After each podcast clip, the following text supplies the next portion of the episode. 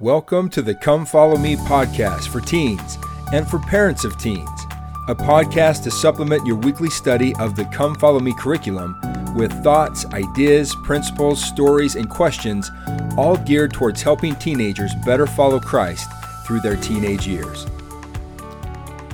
Hey, everybody, welcome to another edition of the Come Follow Me podcast for teens. I'm Josh Downs, and today's episode is episode 32.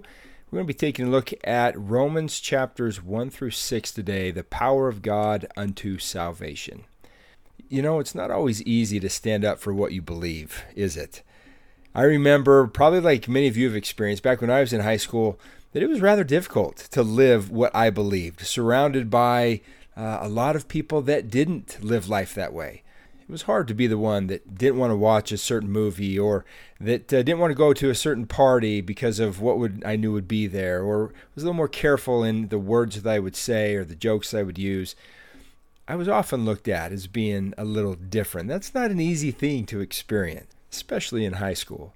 That only continued on my mission. There were times I remember being looked at funny, uh, laughed at, teased, ridiculed, even persecuted for what I believed. In many ways, that continued on through my professional career. There have been multiple times where I would attend different meetings and was looked at as always being the strange one because I wouldn't participate in the drinking that was going on or whatever else was not uh, up to the standards that I wanted to live my life by. I've had many of those moments, and I'm sure you have as well. And I know that as young people, you will continue to have those moments throughout your life, especially living in the world that we do today. Well, today's lesson is just for those kinds of times. There's some amazing principles that you can and, and will pull out of here, these chapters, to help you face those kinds of times with a little bit more faith, a little bit more confidence, and being able to stand a little more firm in what you believe. Now, the background of these chapters is as follows. By the time Paul wrote his epistle to the Roman church members, who were a diverse group of Jews and Gentiles, the Church of Jesus Christ had grown far beyond a small band of believers from Galilee. About 20 years after the Savior's resurrection, there were congregations of Christians almost everywhere the apostles could reasonably travel, including Rome, the capital of a powerful empire.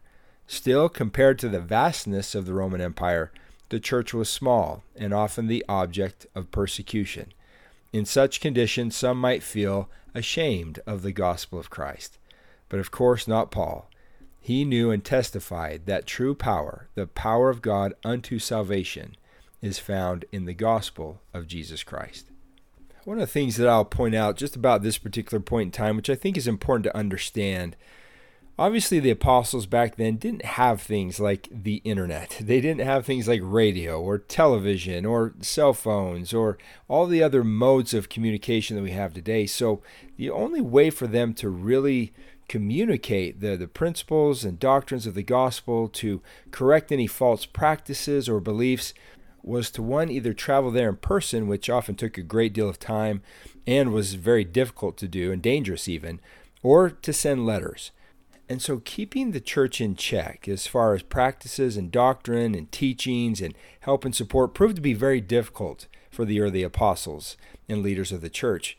For that very reason, the church was just growing so fast and with so many new members coming in, bringing in so many previous beliefs with them that it became very hard and difficult for the apostles to keep everything pure and correct in terms of doctrine and teachings of the gospel of Jesus Christ.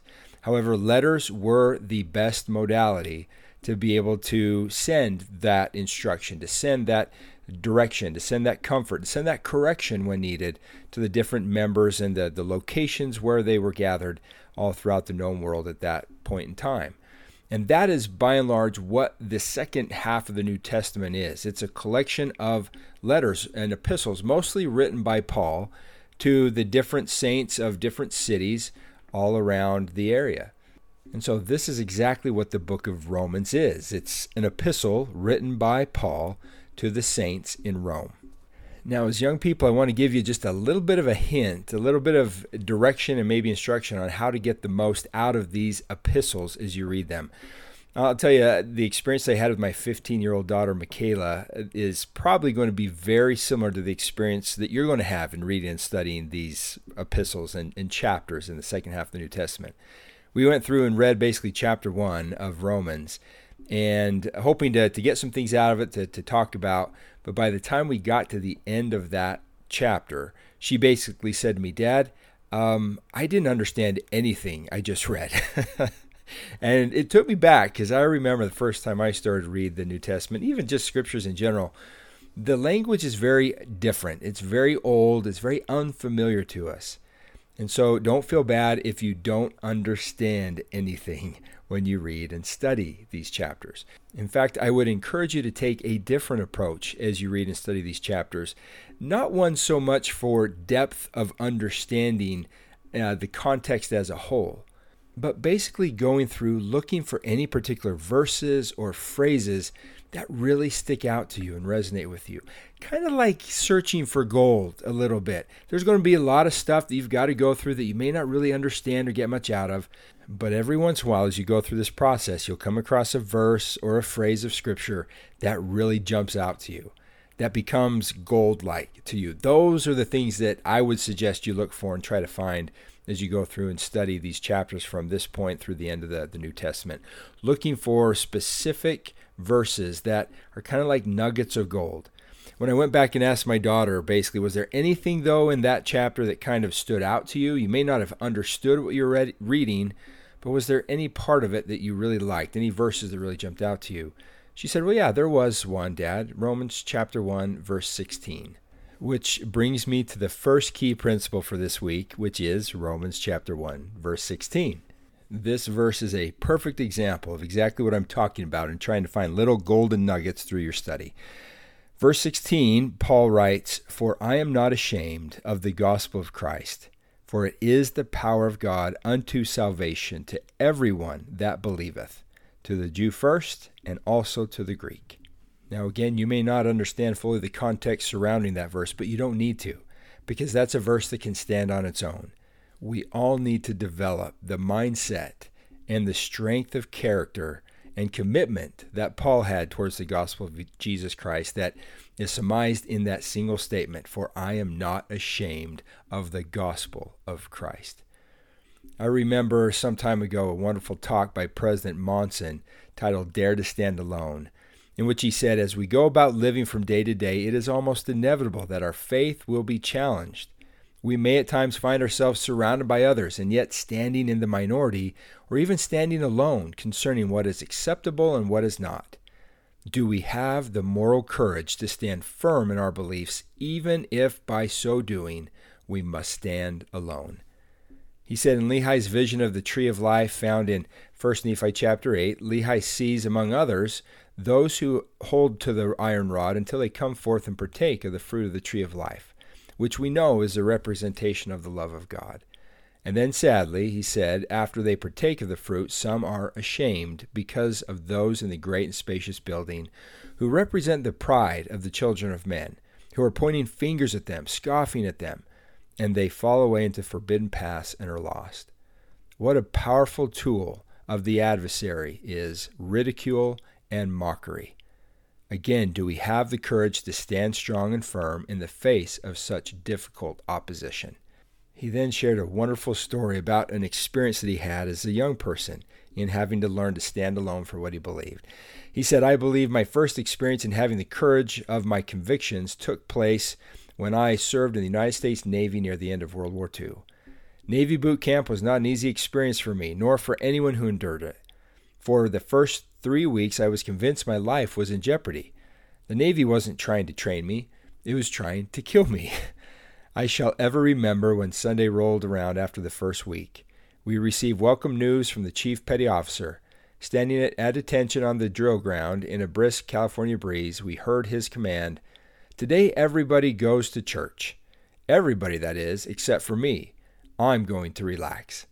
Then he shouted, All of you Catholic, Catholics, you meet in Camp Decatur, and don't come back until 3 o'clock. Forward march. A rather sizable contingent moved out. Then he barked out his next command Those of you who are Jewish, you meet in Camp Henry, and don't come back until 3 o'clock. Forward march. A somewhat smaller contingent marched out. Then he said, The rest of you Protestants, you meet in the theaters at Camp Farragut, and don't come back until 3 o'clock forward march. Instantly there flashed through my mind, he said, the thought, Monson, you're not a Catholic. You're not a Jew. You're not a Protestant. You are a Mormon. So you just stand here. I can assure you that I felt completely alone. Courageous and determined, yes, but alone. And then I heard the sweetest words I ever heard that chief petty officer utter. He looked in my direction and asked, And just what do you guys call yourselves? Until that very moment, I had not realized that anyone was standing beside me or behind me on the drill ground. Almost in unison, each of us replied, Mormons. It is difficult to describe the joy that filled my heart as I turned around and saw a handful of other sailors. The chief petty officer scratched his head and, in an expression of puzzlement, but finally said, Well, you guys go find somewhere to meet and don't come back until three o'clock. Forward, march. As we marched away, I thought of the words of a rhyme I had learned in primary years before, which were Dare to be a Mormon, dare to stand alone, dare to have a purpose firm, dare to make it known. I love that story because I love the courage that he showed and that he demonstrated in his resolve to stand there, not knowing if there was anybody else that would be standing with him, not knowing if he would be ridiculed for his belief or looked down upon, but just knowing that he had to stand true and wanted to stand true to who he was and what he believed. And that is something I want for each of you to be able to do, to be able to develop and cultivate within yourself that confidence, that determination, and that willingness and desire to stand for what you believe, even if it means standing alone, and to never give in to those that will try to shame you for doing so. Now, it's not an easy thing to do, and there are certainly very real powers that are absolutely opposed to this work and to you and to your faith. And those are powers that you'll have to do battle with almost on a daily basis now in the world that we live in. But we also have access to a power greater than our own to support us and strengthen us and maybe even steady us a little bit as we fight to stand for what we believe. President Gordon B. Hinckley said, speaking of that power that's available to us, that you cannot afford as a young person to do anything that would place a curtain between you and the ministering angels in your behalf. You cannot be immoral in any sense. You cannot be dishonest. You cannot cheat or lie. You cannot take the name of God in vain or use filthy language and still have the right to the ministering of angels and really to that power from God that is available to each and every one of us. I know many of you listening to that list probably think, oh, great, well, I've already done a few of those things. Well, you wouldn't be alone in that either. That's a part of mortality, and we've talked at length about that. You are going to make mistakes, and that's okay. He went on to say, If any of you has stumbled in your journey, I want you to understand without any question whatsoever that there is a way back. The process is called repentance. Our Savior gave his life to provide you and me that blessed gift. Despite the fact that the repentance path is not easy, the promises are real. We have been told, though your sins be as scarlet, they shall be as white as snow, and I will remember them no more. What a statement! What a blessing! What a promise! Peer pressure and the fear of what others think and their uh, need for approval is a very powerful influence in this world. And I have watched multiple times throughout my life. Students that I've worked with and taught have given into that peer pressure. I have as well, and I still do sometimes as an adult. But I know where I want to be, and I know what I want to do, and I know that I want to be strong enough to be able to not be ashamed of the gospel of Jesus Christ in any condition, in any circumstance, and in any situation. And I am working towards that every day. And I believe if you're listening to this, that's what you want for yourself as well. And you and I can have it as we continue to move forward and repent of those times where we fall short. That's another one of Paul's verses, the little nuggets that is in here that we'll probably reference a little bit later, in which he reminds each and every one of us For all have sinned, for all have come short of the glory of God. So instead of beating yourself up for being human and doing what was expected of you to do and what God knew you would do, let's take the steps necessary to repent and to strengthen ourselves to do better in the future. Now, a few questions for you to consider just based on this little principle of truth. Number one, how have you faced ridicule for your beliefs and for your standards and for being a member of the church? What does it mean to be ashamed of the gospel of Jesus Christ?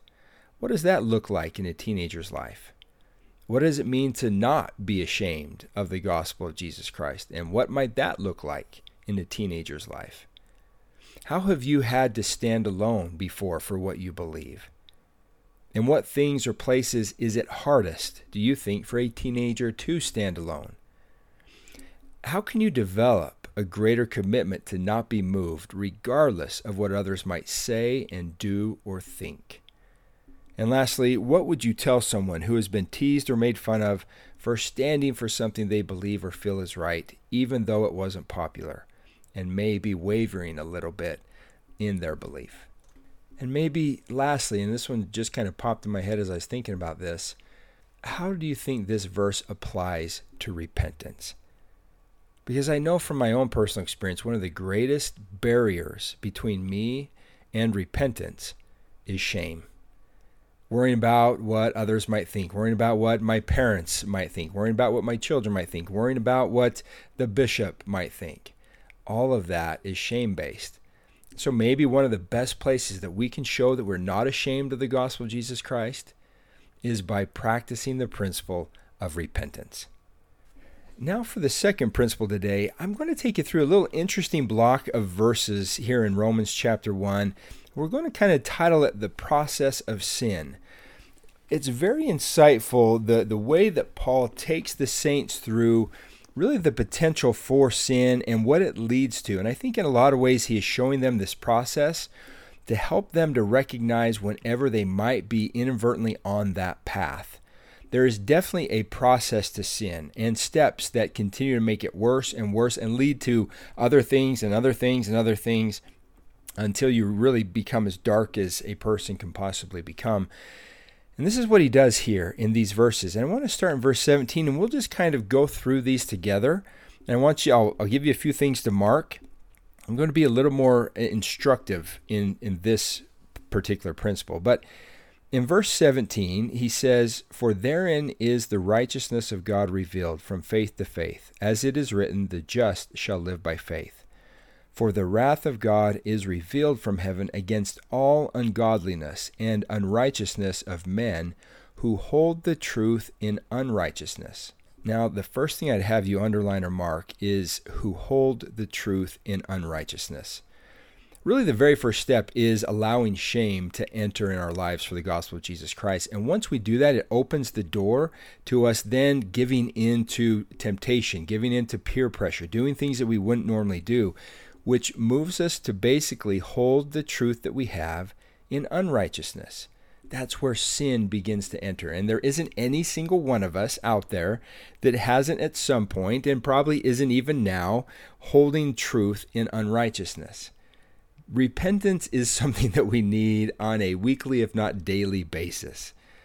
And so Paul is taking us from the very beginnings of sin all the way through the end. So I want you to recognize that that's the first step is just committing sin and when we do, it's as if we hold truth in unrighteousness. Now, there is are and are those that do not hold the truth fully, and so they're not as accountable as we are, and therefore cannot hold truth in the same way that we would in unrighteousness. Remember, with great power, with great knowledge comes great responsibility. Verse 19 reads, Because that which may be known of God is manifest in them, for God hath showed it unto them.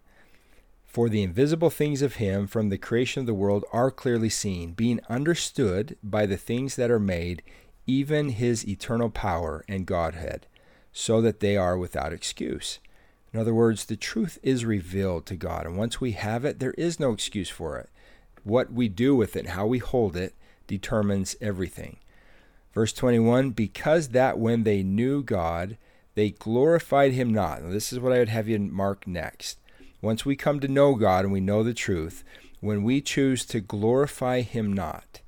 Now, what does that mean? Well, think about how you would bring glory to your earthly parents. Wouldn't you do that just simply by doing anything that was good or admirable? When you do those kinds of things, not only do you bring glory to yourself, but you bring glory to those that brought you here, those that love and support you, those that are part of your life and your family, in particular your parents. So, whenever we do anything that is good, we are in effect glorifying God, especially when we give Him the credit for all that we do. So when those that know God stop glorifying Him or stop doing things that bring Him glory, and then as Paul points out next, neither were thankful. Underline that phrase. So not only do we stop doing things that bring glory to God, but we stop being thankful for things that we have and things that He does for us, but became vain in their imaginations. Mark that one. Or, in other words, when we begin to let pride come into our lives, as it says, and their foolish heart was darkened, we begin to lose light. When God stops becoming a priority, we stop being thankful for the things and recognizing the things that He does, and we become prideful we begin to lose light. In verse 22, professing themselves to be wise, they became fools. Now, although that's not a place too far down the road of sin, that is one that most of us are familiar with and will be familiar with multiple times in our lives. But it's these next phases that really begin to get a little scary that we definitely want to stay away from. Verse 23 and change the glory of the uncorruptible God into an image made like to corruptible man. Basically, taking God and making him trying to fit us instead of us trying to fit God. I want you to think deeply about that one because this is one that is running rampant currently in the world right now. Instead of following God's laws, everyone wants to take God's laws and bend them to follow what they are doing. That's a part of the process. It's been that way since the beginning of time. This isn't anything new that we're going through. Paul is outlining it here in the, the New Testament thousands of years in the past. When we change the glory of the uncorruptible God into an image made like unto corruptible man, or when we make the truth fit us, instead of us trying to fit the truth, we begin to move further down the path of darkness. Verse 24 Wherefore God also gave them up to, and then mark this, uncleanliness through the lusts of their own hearts, to dishonor their own bodies between themselves. At this point, a person's lust, the lust in their eyes, the lust in their hearts, begin to control them more than they control their lusts. Does that make sense?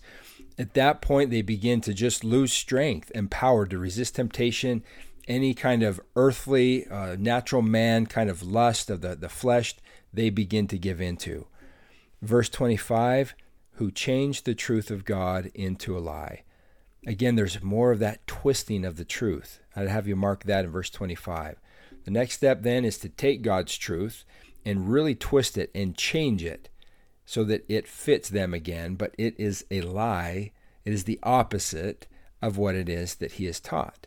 As an example, we see this with immorality, right? The world would say, well, that's a part of the natural process of, of dating and courtship, and you need to know if you're compatible physically before you ever get married, those kind of things. It's just, it's natural, so you should want to do it. Well, that's not God's laws. It never has been God's laws.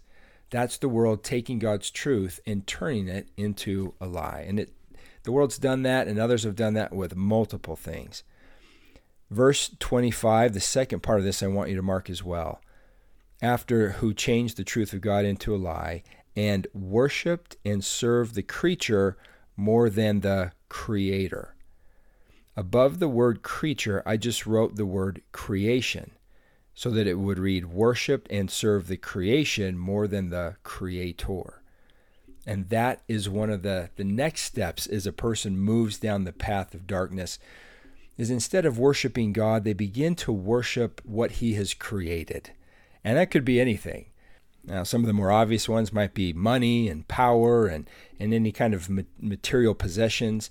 Those can become a person's God. But one that I've seen more than any recently, and that I think we'll continue to see, is just the worship of the body. God created the body, and we have a tendency to worship it more than we worship Him. We see this a lot on the internet today, social media, just constant outpouring of, of physical images whether it's those that are posting them or those that are looking at them, there is more than ever this need to worship, this draw to worship the human body, worshiping the creation more than the creator. Verse 26 For this cause God gave them up unto vile affections. I'd have you underline that next. it just leads to some very dark places as we continue on this path. Very vile, unnatural affections um, and places that aren't good to be or that God hasn't designed for us to be. Paul even goes into some of the specifics in those verses, but I'll let you read those for your own and see if you can figure out what it is that he's talking about in verses 26 and 27.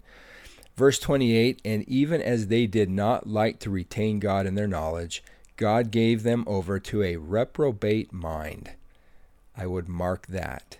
A reprobate mind is one that is weak, that is unable to basically control the body, to control the appetites, to control the passions that are a part of living in a fallen world. A mind that is no longer in control. Instead of allowing God to prevail in our lives, the natural man has now prevailing in a person's life. Verse 29 Then the floodgate opens, being filled with all unrighteousness. Being filled with all unrighteousness. Then Paul lists all the kinds of different things that, and that's the thing is when you move towards the path of sin, it's not just one sin, it opens up the doors to everything else fornication, wickedness, covetousness, maliciousness, full of envy, murder, debate, deceit, malignity, whisperers, backbiters, haters of God, despiteful, proud, boasters, inventors of evil things, disobedient to parents, um, without understanding, covenant breakers, without natural affection, implac- implacable, unmerciful. And then the last step, the one that is scariest, is in verse 32 who knowing the judgment of God, that they which commit such things are worthy of death, not only do the same, but have pleasure in them that do them. That's the last thing I'd have you mark. And the final step, really, on the path of sin, is not only do we find pleasure in sin, but we find pleasure in influencing others to commit sin. That is a satanic place to be. It's one thing to hurt yourself, it's another thing to find joy in hurting others. It's one thing to become miserable yourself. It's another thing to find pleasure and joy in the misery of others. That is the process from start to finish of sin and the path of sin to complete darkness. And Paul outlines it beautifully in these verses. And I love that he gives us that because, one, it can help us to better see if we're ever on it and to make the course correction, any course correction necessary to get out of it. And one of the things I would just point out, which I think is very important to understand, in bringing light into the world and bringing us to light, we see a pattern in the restoration that we can always follow and understand and look for as well. The apostasy signaled a, period of, of darkness. In fact, it culminated with the Dark Ages. And in order to bring light back, you remember how it started? It started by a young boy simply praying. Prayer began to open the door back for light to enter the world. After prayer, Joseph was given the objective of translating Scripture, the Book of Mormon. So you have prayer and then Scriptures. After that, the church was organized prayer, Scriptures, church. In the church, the sacrament was instituted, and uh, the priesthood was restored, and then missionary work was instituted, and then temples were built. See that little bit of a process? When you start to feel light going out of your life, chances are you can look and see that uh, the temple has began to become secondary in priority to other things. Uh, maybe church attendance has begun to, to drop off. And maybe worthiness has begun to keep the priesthood from being active in that person's life or home. And then from there, it's just a matter of time before scriptures start being read, and then before prayer begins to disappear. And then eventually, total darkness. And one of the things that I, I love about analyzing that process is to see the reverse and what's possible in it. You want to bring light back into your life? Prayer. Read your scriptures. Go to church. Invite the priesthood into your life. Go to the temple and you will find that your life will become more filled with light. In fact, one of the things I would encourage you to do with this process that we just went through and all those things that you marked, take a moment just on your own and go through and see if you can come up with the opposite would be for each of those. Because there is an equal path to light as there is to darkness. To the point where at the very end, not only does a person find joy in doing righteousness, but finds greater joy and pleasure in supporting others to do the same. It's it really is the same process. One leads to light and life and the other one to darkness and death. Now, a couple key questions from this principle. I know it's a little bit longer, but it's just such an in-depth process I wanted to go through. Hopefully that's been helpful. Um, first question is maybe how have you seen this process play out in a person's life, for good or for bad? How have you experienced this process in your own life? Another question might be what is the way out for us when we begin to walk down this path of sin? Which one of those things that we went through marked have you seen the most in the world today? Why would allowing yourself to feel shame for the gospel of Jesus Christ be the first step? How would it open the door to all the others? How would not being ashamed of the gospel of Christ keep the door closed to that path? And maybe why can some see when they are moving away from God and others can't? What do you think can help us to see better when we begin to move down the wrong path? Now, for our last principle today, I'm just going to weave together several parts of this letter here in the book of Romans that really focuses on one of the things that Paul taught and encouraged the Roman saints to do and remind them that they were now doing, which is walking in a newness of life. But you see, one of the things I want to point out is the gospel is so much more than a list of actions that we're supposed to do, which is one of the reasons why we have seen such really a drastic change in the For Strength of Youth. I remember growing up and I remember teaching it as a teacher that it was basically a list. There was a, a, list of things to do and things not to do. And that was it. It is not that anymore. Because what the gospel really is meant to be is a choice. Not something that you have to do, not something that you're supposed to do, not something to do because everyone else is doing it, but something that you want to do because it's what you believe and it's what you want for yourself.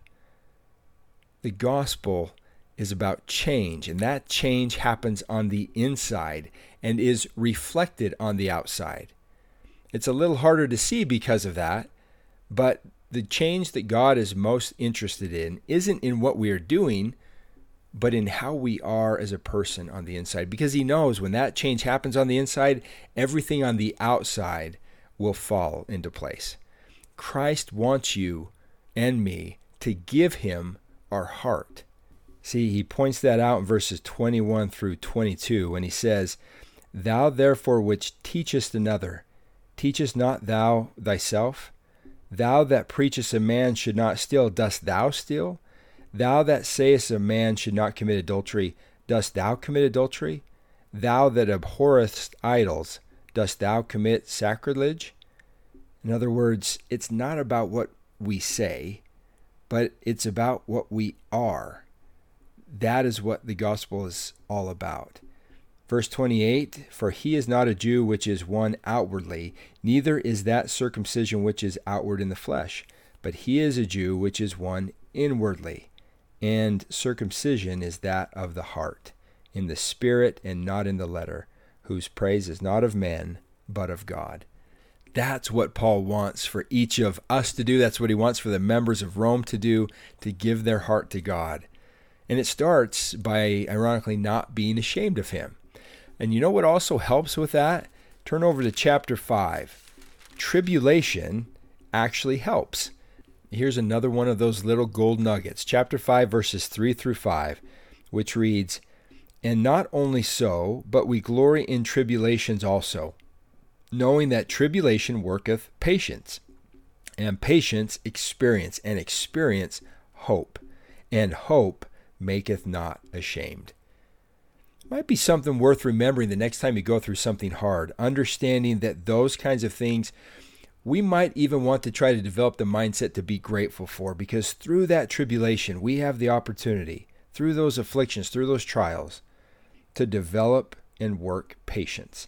And through patience, we gain experience. And through experience, we gain hope because we learn to recognize that God does keep his promises, that he does support those that love him and that follow him, and he helps them get through hard things. And from that hope, it increases our faith, it increases our trust, and it helps to make us not ashamed. and we begin to further go down the path of light and the path of change. And then in Romans chapter 6, verse 1, Paul asks the saints and all of us the, the question of questions What shall we say then? After teaching them all this, shall we continue in sin that grace may abound? Verse 2 God forbid. How shall we that are dead to sin live any longer therein? he gives a beautiful metaphor about baptism. Know ye not that so many of us as were baptized into Jesus Christ were baptized into his death?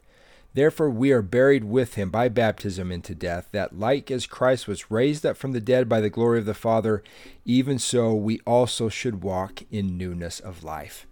He wants us to walk the path of life, the path of light, the path that leads to joy and happiness into him and not the path that leads to the other place that we just spent a little bit of time going over.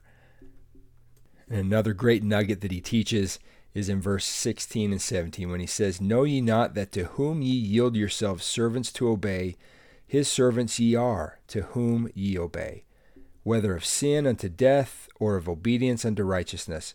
But God be thanked that ye were the servants of sin, but ye have obeyed from the heart that form of doctrine which was delivered you. Being then made free from sin, ye became the servants of righteousness. This path, whether it leads to light or dark, is one that each of us will choose to go on.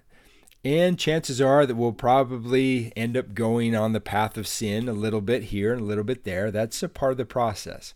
Remember, Elder Holland taught that sometimes the best way to find our way from point A to point B is by way of C. And that, in a lot of ways, summarizes God's plan. We are here to gain experience that we might at times experience the bitter so that we can better know the sweet. But I will tell you this the sooner that we resolve to let God prevail in our lives, the better off we'll be, the happier we'll be, the more successful we'll be the more that we will walk down that path of righteousness and light that leads to Him. As he concludes, or we conclude at least this particular section of the book of Romans, verse 23, he reminds us in the end that the choice is always and still is ours to make. But to understand that the wages of sin is death, but the gift of God is eternal life through Jesus Christ our Lord. Gosh, I just love the book of Romans. I love Paul for his directness, for his boldness, in really just saying how it is. Although we live at a very different time period, I hope that if nothing else today, you can better see, young people, that the, the scriptures are not something that are old fashioned. These processes have been in place since the very beginning of time. They just look a little bit different. But Paul has nailed perfectly what happens when a person goes down the path of sin and the opportunity that we all have to repent and instead walk down the path of light. Now, uh, the last couple key questions I'll give you for this particular principle is first of all, what does it mean to you to walk in a newness of life? I want you to consider that. What does it really mean? Number two, how can you better utilize the gift of repentance and baptism through the sacrament each week to walk in that newness of life? How have you seen the wages for sin in a person's life being death? In what ways have you seen that play out? How have you seen the wages for following Christ play out in a person's life as well? What does it mean to you to let God prevail? I am coming to love that phrase more and more ever since I heard it from President Nelson. And last, how can you better let God prevail in your own life? I hope these questions have been helpful. I hope these principles have been helpful to you. There are so many more golden nuggets throughout these chapters. I just encourage you to grab that pencil and marker, go through and, and look for those and find them for yourself because each golden nugget of truth that you find adds to who you are as a person and goes into your heart, goes into your mind, and helps you to become better determined to follow Christ and to not be ashamed of him. As always, remember that that person is greatest and most blessed and joyful, whose life most closely approaches the pattern of the Christ. This has nothing to do with earthly wealth, power, and prestige, although those things are easily caught up in. The only true test of greatness, blessedness, joyfulness is how close a life can come to being like the Master Jesus Christ. He is the right way, the full truth, and the abundant life. And as always, He invites us all to come follow me. So, what do you say we follow Him better this week and become better as we follow Him? Until next week, everyone, have a great week. I'm Josh Downs, and you've been listening to Come Follow Me for Teens.